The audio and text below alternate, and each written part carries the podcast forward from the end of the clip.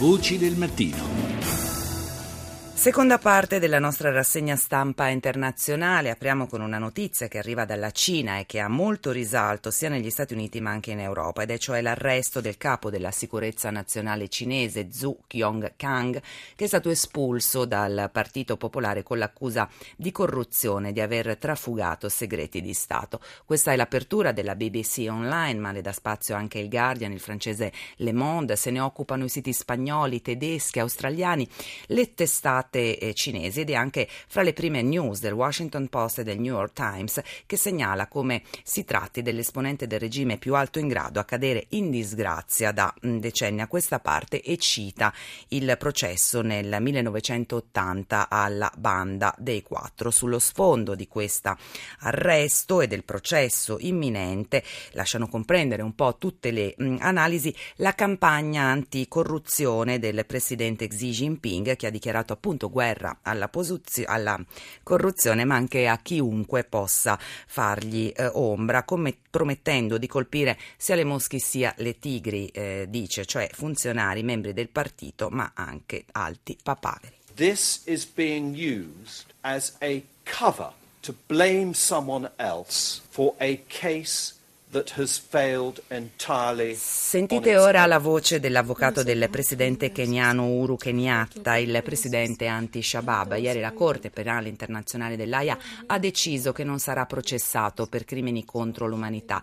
Insufficienza di prove, la motivazione nelle violenze post-elettorali in Kenya tra la fine del 2007 e l'inizio del 2008, violenze che procurarono oltre mille morti e 600.000 profughi. Il legale di Kenyatta, Stephen Kay, dice è stato usato stato un pretesto, ma ehm, il fatto poi è stato completamente bocciato dalle prove. C'è anche la voce di una vittima delle notizie, delle violenze, scusate, post elezioni, che protesta e afferma voglio che quelle persone vadano all'AIA e non sia loro consentito di tornare indietro.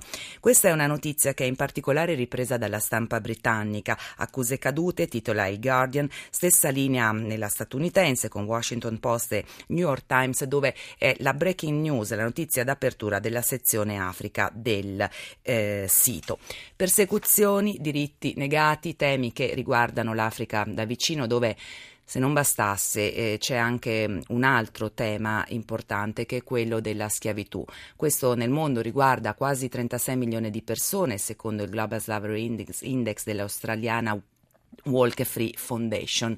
Il 61% degli schiavi si trova in Cina, India, Pakistan, Uzbekistan e Russia. Schiavitù significa lavoro coatto, matrimonio eh, precoce, sfruttamento sessuale, ma anche a che fare con questioni religiose e culturali, come in Mauritania, dove di recente c'è stato l'ennesimo giro di vite contro gli attivisti anti-schiavitù e ci sono stati anche numerosi arresti. È con noi Ivana Dama, vicepresidente della sezione italiana di IRA, Initiative pour la Resurgence du Mouvement Abolitionniste e attivista di Amnesty International. Buongiorno dottoressa Dama.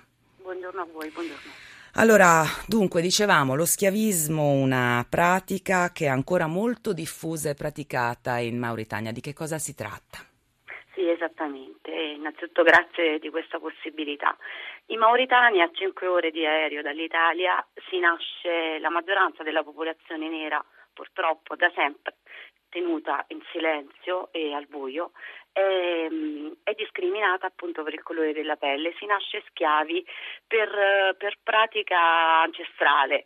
E, il passaggio è per linea matriarcale, sappiamo bene che le donne in Africa, in quella parte di Africa, continuano ad avere parecchi bambini, fanno certo. molti figli, per cui è, eh, è praticamente eh, eh, la schiavitù è nel tessuto sociale, una, è molto semplice, c'è una minoranza etnica al potere, praticamente in Mauritania da sempre, sì. che ha un colore un, di un nero più chiaro, è di un mulatto ed è eh, l'etnia arabo-berbera, sì. 18% della popolazione. Sono loro che detengono da sempre ogni tipo di elementare diritto e quindi ogni potere sulla massa nera che a sua volta si divide in diverse etnie di colore nero. La certo. maggioritaria è, eh, la, è, la, etnia degli Araten di cui mh, fa parte anche il presidente Biram Abeid di, del nostro movimento che citava prima, l'Ira Mauritania. Che cosa comporta essere schiavi? Comporta non avere alcun diritto fondamentale, comporta non poter eh, accedere alle cariche, eh, fare carriera, studiare, comporta la possibilità di essere prestato, venduto, di lavorare tutta la vita presso un padrone, un metro, si usa proprio questo termine normalmente, e, eh, e significa praticamente eh, restare schiavo della propria, della propria, del proprio status, certo. per cui è uh, una situazione molto, questa è una situazione da denunciare, è una situazione da far emergere. Parliamo anche di donne e bambini, ci facevi caso, c'è una complicità del, del potere, del governo, delle autorità in tutto questo? Un'arma, la schiavitù è un, la pratica è proprio un'arma del, per detenere il potere, per, per continuare ad averlo.